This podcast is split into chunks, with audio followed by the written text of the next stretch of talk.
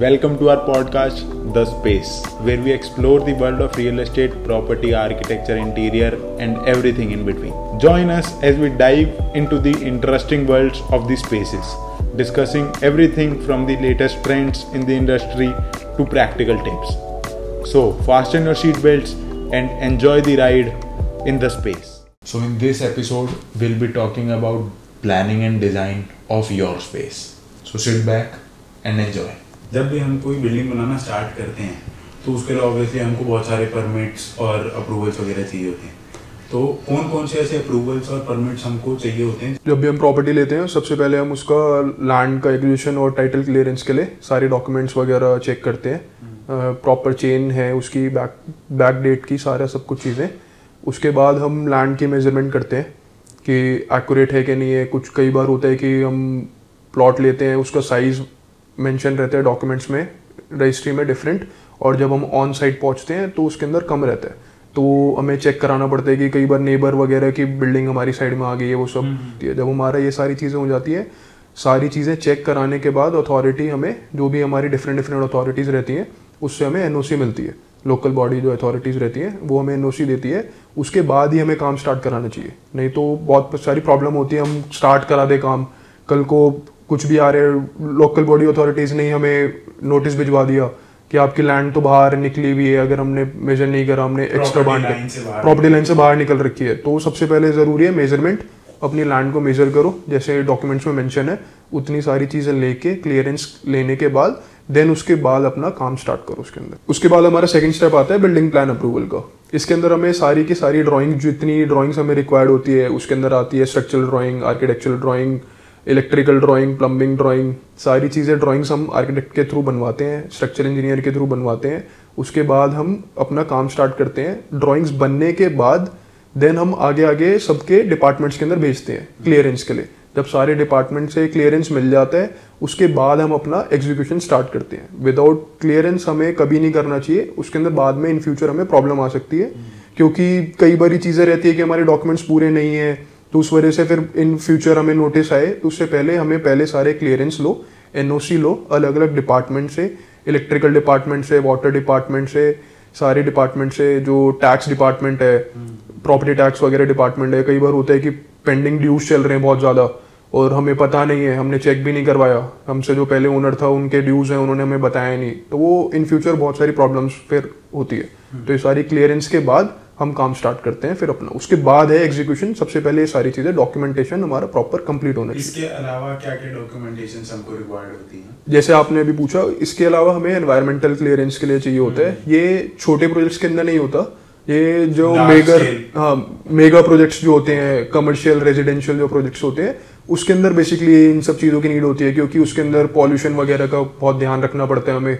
काफ़ी सारी चीज़ें, पेड़ वगैरह भी होते हैं कटिंग होती है उसके अंदर तो ये सारी चीज़ें हमें पहले एडवांस में चेक करनी पड़ती है डिपार्टमेंट को बुलाना पड़ता है इंस्पेक्शन होता है सारा, सब कुछ चीज़ों का। तब वो क्लियर करती हैं, हमारी ड्राइंग्स वगैरह उनके पास जाती हैं कि कुछ एनवायरमेंटल को डैमेज तो नहीं पहुँचा रहे हैं, क्योंकि बड़ा प्रोजेक्ट है, बड़ा, बहुत ज़्यादा वेस्ट होता है कंस्ट्रक्शन साइट पे बहुत ज़्यादा वेस्ट देखा गया है, जैसे पॉल्यूशन वगैरह भी काफ़ी होता है डस्ट वगैरह उड़ती है।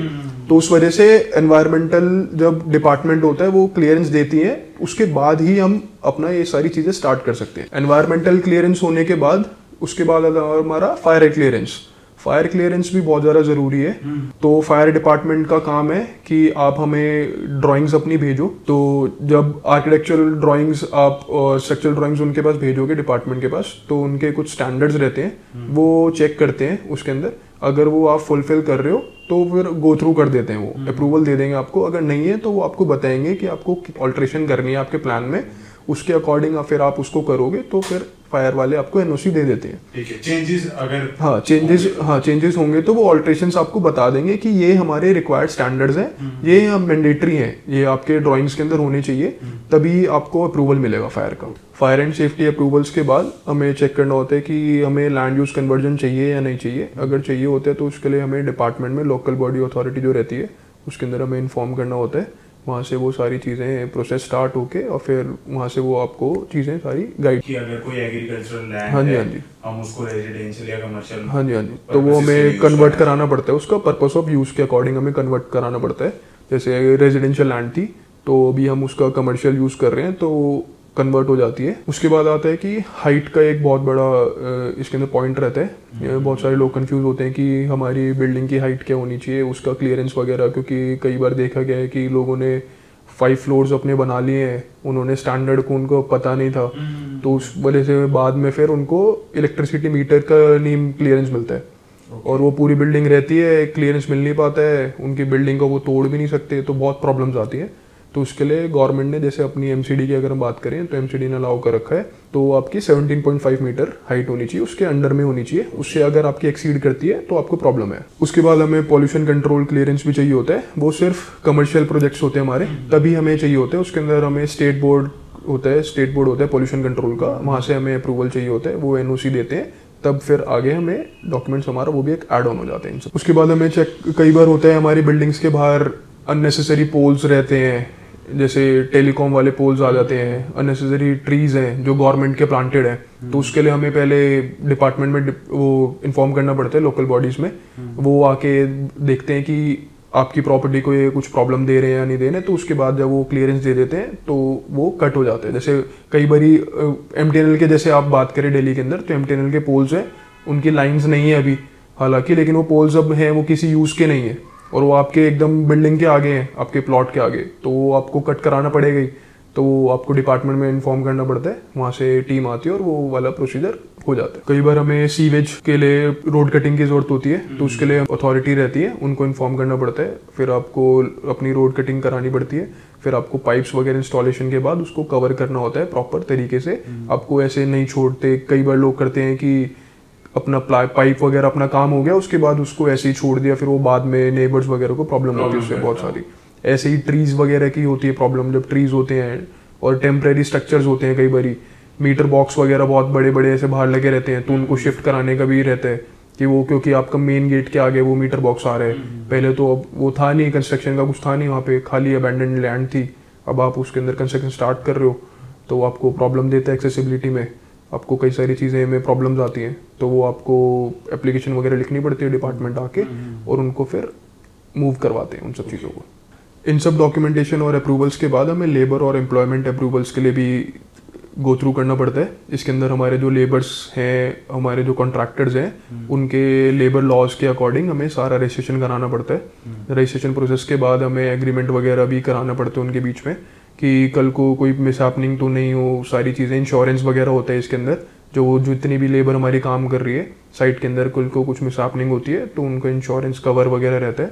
ये सारी चीज़ें करानी ज़रूरी है जब भी आप अपना साइट स्टार्ट करो क्योंकि देखा गया बहुत जनरली ये वाली चीज़ें प्रॉब्लम बाद में फेस होती हैं फिर एक्शन लिया जाता है पुलिस की तरफ़ से लोकल अथॉरिटीज़ की तरफ़ से तो अगर आपके पास ये सारी चीज़ें क्लियरेंस होगी सारी चीज़ होके तो बाद में आपको हेल्प होती है इन सब चीज़ों में। ई एस आई और ईपीएफओ की बात हाँ जी हाँ जी हाँ जी हाँ जी। इसके अंदर डिफरेंट डिफरेंट प्रोजेक्ट्स के अकॉर्डिंग डिफरेंट अप्रूवल चाहिए होते हैं। प्रोजेक्ट स्पेसिफिक अप्रूवल्स जो होते हैं। जैसे अपना इंस्टीट्यूशनल आप बिल्डिंग्स बना रहे हो हॉस्पिटल्स बना रहे हो मैनुफैक्चरिंग यूनिट लगा रहे हो आप तो उसके अंदर डिफरेंट नॉर्म्स रहते हैं उन सब चीज़ों के लिए। तो उसके लिए आपको डिपार्टमेंट में बात करनी पड़ती है उनसे डॉक्यूमेंटेशंस पूछना होता है क्या प्रोसीजर है, क्योंकि वो नॉर्मल रेजिडेंशियल और कमर्शियल प्रोजेक्ट्स से डिफरेंट है, उसके अंदर आपको और भी ज़्यादा डॉक्यूमेंटेशन का वर्क करना पड़ता है। और उसके बाद आपको वहाँ से सबसे एनओसी लेनी पड़ती है, उसके बाद आप इन सब टाइप के प्रोजेक्ट्स को आप गो थ्रू कर सकते हो एग्जीक्यूट कर सकते हो आप। उसके बाद जब आपका सारे ड्राइंग्स वगैरह के अप्रूवल आ जाता है, सारे ज़रूरी डॉक्यूमेंटेशन और एन के बाद अप्रूवल्स के बाद जब हम काम स्टार्ट करते हैं तो लोकल अथॉरिटीज़ इंस्पेक्शन करने आती है हमारी साइट पे जो हमने ड्राइंग्स अप्रूवल कराई हैं, उनसे स्ट्रक्चरल ड्राइंग्स हो गई आर्किटेक्चरल ड्राइंग्स हो गई तो एज पर अपनी ड्राइंग्स के अकॉर्डिंग ही हम काम कर रहे हैं या नहीं कर रहे हैं, क्योंकि उनके प्रोसीजर रहते हैं कि वो चेक करते हैं आके साइट पे कि सारे स्टैंडर्ड्स वगैरह हम फॉलो कर रहे हैं या नहीं कर रहे हैं, और कई बार जब नहीं होता है तो फिर वो उसके लिए एक्शन लिया जाता है लोकल अथॉरिटीज़ तो अब हम बात करेंगे कोई भी कंस्ट्रक्शन प्रोजेक्ट स्टार्ट करने में हमें किन किन प्रोफेशनल्स की नीड होगी। जो कि हमको हेल्प कर पाएँ हमारा एक विज़न जो है उसको अचीव करने में। तो अगर हम स्टार्ट करें तो सबसे पहले तो हमको चाहिए होगा आर्किटेक्ट साथ में स्ट्रक्चरल इंजीनियर साथ में सिविल इंजीनियर साथ में जियो इंजीनियर अब इन सब के रोल्स जो हैं, इन सब के रोल्स डिफरेंट है, पर एक्चुअली में कॉम्प्लीमेंट्री हैं कि एक को दूसरा जो रोल है वो सपोर्ट करता है। तो सबसे पहले हमारे पास आते हैं आर्किटेक्ट्स आर्किटेक्ट्स का बहुत बड़ा रोल आता है हमारी प्लानिंग के अंदर। प्लानिंग के अंदर वो हमारे लिए एक मास्टर प्लान बनाते हैं, जिसकी हेल्प से जितने भी हमारे बाकी के प्रोफेशनल्स हैं, वो उनके ऊपर काम करते हैं, उसी एक मास्टर प्लान के ऊपर। उस मास्टर प्लान के अंदर वो देखते हैं कि जोनिंग हमारी कैसी है, हमारी ओरिएंटेशन कैसी है, हमारी एलिवेशन क्या है, हमारे प्लान्स क्या हैं। और उस बेसिस के ऊपर फिर स्ट्रक्चरल इंजीनियर काम करते हैं। कि कहाँ कहाँ पे हमको जो उन्होंने स्पैन दिया है, उसमें कहाँ कहाँ पे हमको कॉलम्स की ज़रूरत होगी, कहाँ कहाँ पे हमारी वॉल्स आ रही हैं तो हमको बीम्स की नीड होगी, जो हमारे स्लैब्स बनेंगे, वो कैसे बनेंगे स्टेयर केस कहाँ आएँगी स्टेयर केस की रेगुलेशन के हिसाब से हमको वहाँ पे सपोर्ट कितने देने हैं बीम्स कितनी देनी है, वो सारा काम करते हैं। जब स्ट्रक्चरल इंजीनियर अपनी प्लानिंग पूरी कर लेते हैं, उसके बाद साइट पर जब हमारा काम शुरू होता है तब हमारे जो सिविल इंजीनियर्स आते हैं, उनका रोल वहाँ से शुरू होता है कि वो देखते हैं कि जो स्ट्रक्चरल इंजीनियर ने और जो हमारे आर्किटेक्ट्स ने ड्राइंग्स प्रोवाइड करी हैं, उनको ठीक से फॉलो करा जा रहा है या नहीं एग्जीक्यूशन के टाइम पे। फॉर एग्जांपल अगर आर्किटेक्ट ने कहीं पे हमारी बाउंड्री लाइन दी है या हमारी बिल्डिंग लाइन ली है तो हम उसको क्रॉस तो ना करें। अगर हमारे स्ट्रक्चरल इंजीनियर ने हमको दिया कि हमारी जो कॉलम्स होंगे, उनके साइज़ होंगे, जो हमारी री है वो इतने एम mm की लगेंगी। हमारे स्टेरअप्स इतने एम mm के लगेंगे। उनकी स्पेसिंग उसमें स्पेसिफाई कर रखी होंगी स्ट्रक्चरल इंजीनियर ने। सिविल इंजीनियर का काम होता है कि वो उन सब पैरामीटर्स को देखे, उनको स्टडी करे और इंश्योर करे कि जो साइट पे काम हो रहे हैं, वो अकॉर्डिंग टू दी प्लान हो रहे हैं।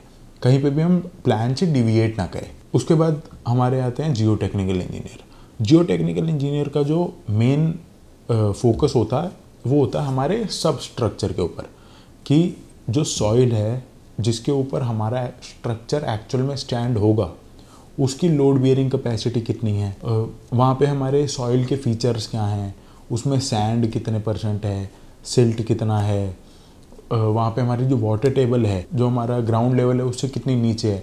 इन सारी चीज़ों से इफ़ेक्ट पड़ता है कि जो सॉइल है, वो कितना वेट ले पाएगी। अब उस चीज़ के ऊपर डिपेंड करता है कि हमारी जो फाउंडेशन है वो बनेगी कैसे? अगर किसी जगह पे जो सॉइल सॉइल बियरिंग कैपेसिटी है वो ज़्यादा है तो वहाँ पे हम इंडिविजुअल या फिर कंबाउंड कंबाइंड फुटिंग दे सकते हैं। अगर कम है तो वहाँ पे हमको राफ्ट फुटिंग देनी होगी। अगर कहीं ऐसी जगह है जहाँ पे बहुत ही ज़्यादा कम सॉइल बियरिंग कैपेसिटी है हमारे सॉइल की, वहाँ पे हमको पाइल्स देनी पड़ेंगे। अब ये सारी चीज़ें डिपेंड करेंगी हमारे सॉइल टेस्टिंग के ऊपर, जो कि हमारे जियो टेक्निकल इंजीनियर जो हैं वो उनको करेंगे। लैब से हमारी रिपोर्ट्स आएँगी, उनको जियो टेक्निकल इंजीनियर हमारे स्टडी करेंगे। उसके बेसिस के ऊपर वो बताएँगे कि हमको कैसे आगे मूव फॉरवर्ड करना। तो यहाँ पे हम पॉइंट पे आते हैं कि हमको उन, ये सारी चीज़ें करने से पहले हमको अपनी जो नीड्स हैं, उनके बारे में पता हो कि हमारी एक्चुअल में नीड्स क्या हैं, हम क्या चाह रहे हैं। हम रेजिडेंशियल में जाना चाह रहे हैं, हम कमर्शियल में जाना चाह रहे हैं, हम किसी इंस्टीट्यूशनल बिल्डिंग की तरफ़ जाना चाह रहे हैं। तो उस हिसाब से हमको अकॉर्डिंगली जो हमारे प्रोफेशनल्स हैं, उनको हायर करना है। तो जैसे हम ये डिसाइड कर लें कि हमारी एक्चुअल में नीड्स क्या हैं, उसके बाद हमको देखना होगा कि हम प्रोफेशनल से जाके मिलें और उनसे एक इनिशियल कंसल्टेशन करें। इनिशियल कंसल्टेशन में हर एक आर्किटेक्ट हो गया, उसका एक अलग पार्ट होगा, जो स्ट्रक्चरल इंजीनियर होगा, उसका अलग पार्ट होगा। अब मान लीजिए अगर हम इनिशियल कंसल्टेशन कर रहे हैं आर्किटेक्ट से तो वहाँ पे जो हम बातें करेंगे और जो हम इनिशियल कंसल्टेशन में स्ट्रक्चरल इंजीनियर से बात करेंगे दोनों बिल्कुल ही अलग अलग होंगी। जो हम आर्किटेक्ट से बात कर रहे हैं, हम वहाँ पे देख रहे हैं कि एक्चुअल में जो हमारा स्टाइल है और जो आर्किटेक्ट क्योंकि हर एक आर्किटेक्ट का एक काम करने का अलग स्टाइल होता है तो वो दोनों मैच कर रहे हैं। जो हम बातें कर रहे हैं, हम, हमको लग रहा है कि हम सिनर्जी में हैं या नहीं हैं। जैसी हमारी रिक्वायरमेंट्स हैं क्या उन्होंने वैसा काम पास्ट में कर रखा है? अगर कर रखा है तो हमारे लिए एक एडेड बेनिफिट प्रोवाइड करेगा। और अगर उनके पास वो पास्ट एक्सपीरियंस नहीं है तो क्या उनके अंदर वो जील है? क्या वो मोटिवेटेड हैं कि वो ऐसे प्रोजेक्ट को अंडरटेक करें तो उसको कंप्लीशन तक लेके जाएँ? और यही अगर हम स्ट्रक्चरल इंजीनियर से बात करेंगे वहाँ पे होगा कि उनको कितनी ज़्यादा नॉलेज है एक्चुअल प्रैक्टिकली जो साइट पे होता है, हमको ये देखना है कि उनका जो पास्ट एक्सपीरियंस है, वो कैसा है? क्या उन्होंने ऐसे प्रोजेक्ट करे हैं जो कि सिमिलर हैं हमारे प्रोजेक्ट से? तुमको ये सारी चीज़ें देखनी होंगी। और जब बात आती है सिविल इंजीनियर्स तो वहाँ पे हमको देखना होगा, वहीं पे फिर दोबारा एक्सपीरियंस मैटर्स कि उनका एक्सपीरियंस क्या है? उनकी नॉलेज कैसी है? थियोरिटिकल नॉलेज कैसी है प्रैक्टिकल कैसे हैं, उनको टेस्टिंग का पता है या नहीं पता है, और वो साइट पे टेस्ट कितने कर रहे हैं, वो सारी चीज़ें डिपेंड करेंगी कि इनिशियल कंसल्टेशन में कि हम सिविल इंजीनियर से कैसे डील कर रहे हैं। अब जैसे ही हमारी इनिशियल कंसल्टेशन हो जाएँगी एवरी प्रोफेशनल वो हमको एक प्रोजेक्ट का प्रपोज़ल हमको फॉरवर्ड करेंगे। उसके अंदर वो बताएँगे कि एक्चुअल में उनका स्कोप क्या होगा, वो क्या क्या काम करेंगे, उनकी फ़ीस क्या होगी कितनी साइट विजिट्स होंगी और हम उनसे थ्रू आउट दी प्रोजेक्ट क्या एक्सपेक्ट कर सकते हैं। ऑब्वियसली uh, हम जब कोई प्रोजेक्ट करते हैं तो उसमें हम ट्राई करते हैं कि at least two two three different professional से हम बात करें और फिर हम देखें कि जो उन्होंने हमको प्रपोजल सेंड करे हैं हमारे लिए बेस्ट कौन सा है और आ, कौन से ऐसे प्रोफेशनल्स हैं जिनके साथ हम रिलेट कर पा रहे हैं जिनके एक्सपीरियंस जो है हमारे प्रोजेक्ट्स से रेलेवेंट हैं। अब जैसे वो प्रपोज़ल सेंड करेंगे, हम प्रपोज़ल को गो थ्रू करेंगे। हम देखेंगे कि हमारे लिए सबसे बेस्ट क्या है और फिर हम शॉर्ट लिस्ट अपने प्रोफेशनल्स को कर सकते हैं कि हमारे हिसाब से at this point of time कौन से ऐसे प्रोफेशनल्स हैं जो हमको लग रहा है बेस्ट है हमारे। अब जैसे ही हम उनको शॉर्ट लिस्ट कर लेंगे प्रोफेशनल्स को बीट आर्किटेक्ट और इंजीनियर्स हम उनसे अपनी रिक्वायरमेंट शेयर करेंगे। जैसे हम रिक्वायरमेंट शेयर करेंगे तो हमारे लिए एक कंसेप्चुअल डिज़ाइन बनाएँगे। कंसेप्चुअल डिज़ाइन होता है कि एक बहुत ही ज़्यादा प्रिलिमिनरी स्टेज के ऊपर जो डिज़ाइंस बनते हैं, कि उसमें हमारा यूजुअल फ्लो कैसा होगा, हमारी बिल्डिंग्स की शेप्स कैसी होंगी, हमारे कोर्ट यार्ड्स कहाँ पर आ रहे हैं ओपन स्पेसिस कहाँ पे हैं ये सारी चीज़ें कॉन्सेप्ट के अंदर वहाँ पे प्रेजेंट रहेंगी। जैसे हमारा कॉन्सेप्ट फाइनलाइज हो जाएगा, उसके बाद आर्किटेक्ट्स और इंजीनियर्स हमको एक डिटेल्ड ड्राइंग से हमको प्रोवाइड करेंगे। डिटेल ड्राइंग के अंदर हमारी सारी चीज़ें इंक्लूड होंगी। फॉर एग्जांपल हमारा साइट का साइज़ क्या है? हमारा ओपनिंग कितनी है? हमारा जो बिल्टअप एरिया है वो कितना है? कारपेट एरिया कितना है? वहाँ पे हमारे आ, क्या हमारे डायमेंशंस आ रही हैं? कैसा हमारा फ्लो रहेगा? कहाँ पे हमारे फर्नीचर्स आएँगे? कहाँ पे हमारे इलेक्ट्रिकल पॉइंट्स आएँगे? हमारे मैकेनिकल के लिए डक्ट्स आएँगे? ये सारी चीज़ें उसके अंदर इंक्लूडेड होंगी। ये हो गया हमारी आर्किटेक्ट की बात। अगर हम स्ट्रक्चरल इंजीनियर की बात करें तो स्ट्रक्चरल इंजीनियर का काम हमारा शुरू होगा जब हमारा आर्किटेक्चरल प्लान जो है वो फाइनल हो जाएगा। स्ट्रक्चरल इंजीनियर जो है, जो हमको वो प्लान देंगे, उसके अंदर वो सारी चीज़ें इंक्लूड करेंगे। क्या क्या उसके अंदर वो भी ड्राइंग्स हमको सारी देंगे। वो हमको देंगे स्ट्रक्चरल ड्राइंग्स हमारी फाउंडेशन की ड्राइंग्स हो गई, हमारे स्लैब की ड्राइंग्स हो गई बीम हो गए कॉलम हो गए स्टेयर हो गए। उसके अंदर हमारी जो मेन री है, वो कौन सी यूज़ हो रही है? उसके अंदर हमारे जो स्टीरअप्स हैं, वो कितने एम के यूज़ हो रहे हैं? उनकी स्पेसिंग्स क्या क्या हैं? हमारी डेवलपमेंट लेंथ क्या है? अब जैसे ही हमारे जो डिज़ाइंस हैं, वो फाइनल हो जाते हैं, उसके बाद उनको हमको सबमिट करना पड़ेगा to relevant authorities relevant authorities जैसे एमसीडी में अगर हम दे रहे हैं बिल्डिंग डिपार्टमेंट के अंदर तो वहाँ पे गो थ्रू करेंगे कि जो हमारे प्लान्स हैं वो बिल्डिंग बायलॉज के हिसाब से करेक्ट हैं या नहीं है? अगर नहीं है तो क्या क्या उसमें चेंजेस होने चाहिए? और अगर वो फाइनलाइज हो जाते हैं तो फिर हम आगे बढ़ सकते हैं उनके अप्रूवल की तरफ़। जैसे ही हमारे जो प्लान्स हैं, वो अथॉरिटीज़ के थ्रू अप्रूव हो जाएँगे तो हम उनके ऊपर फिर आगे काम करना शुरू कर सकते हैं।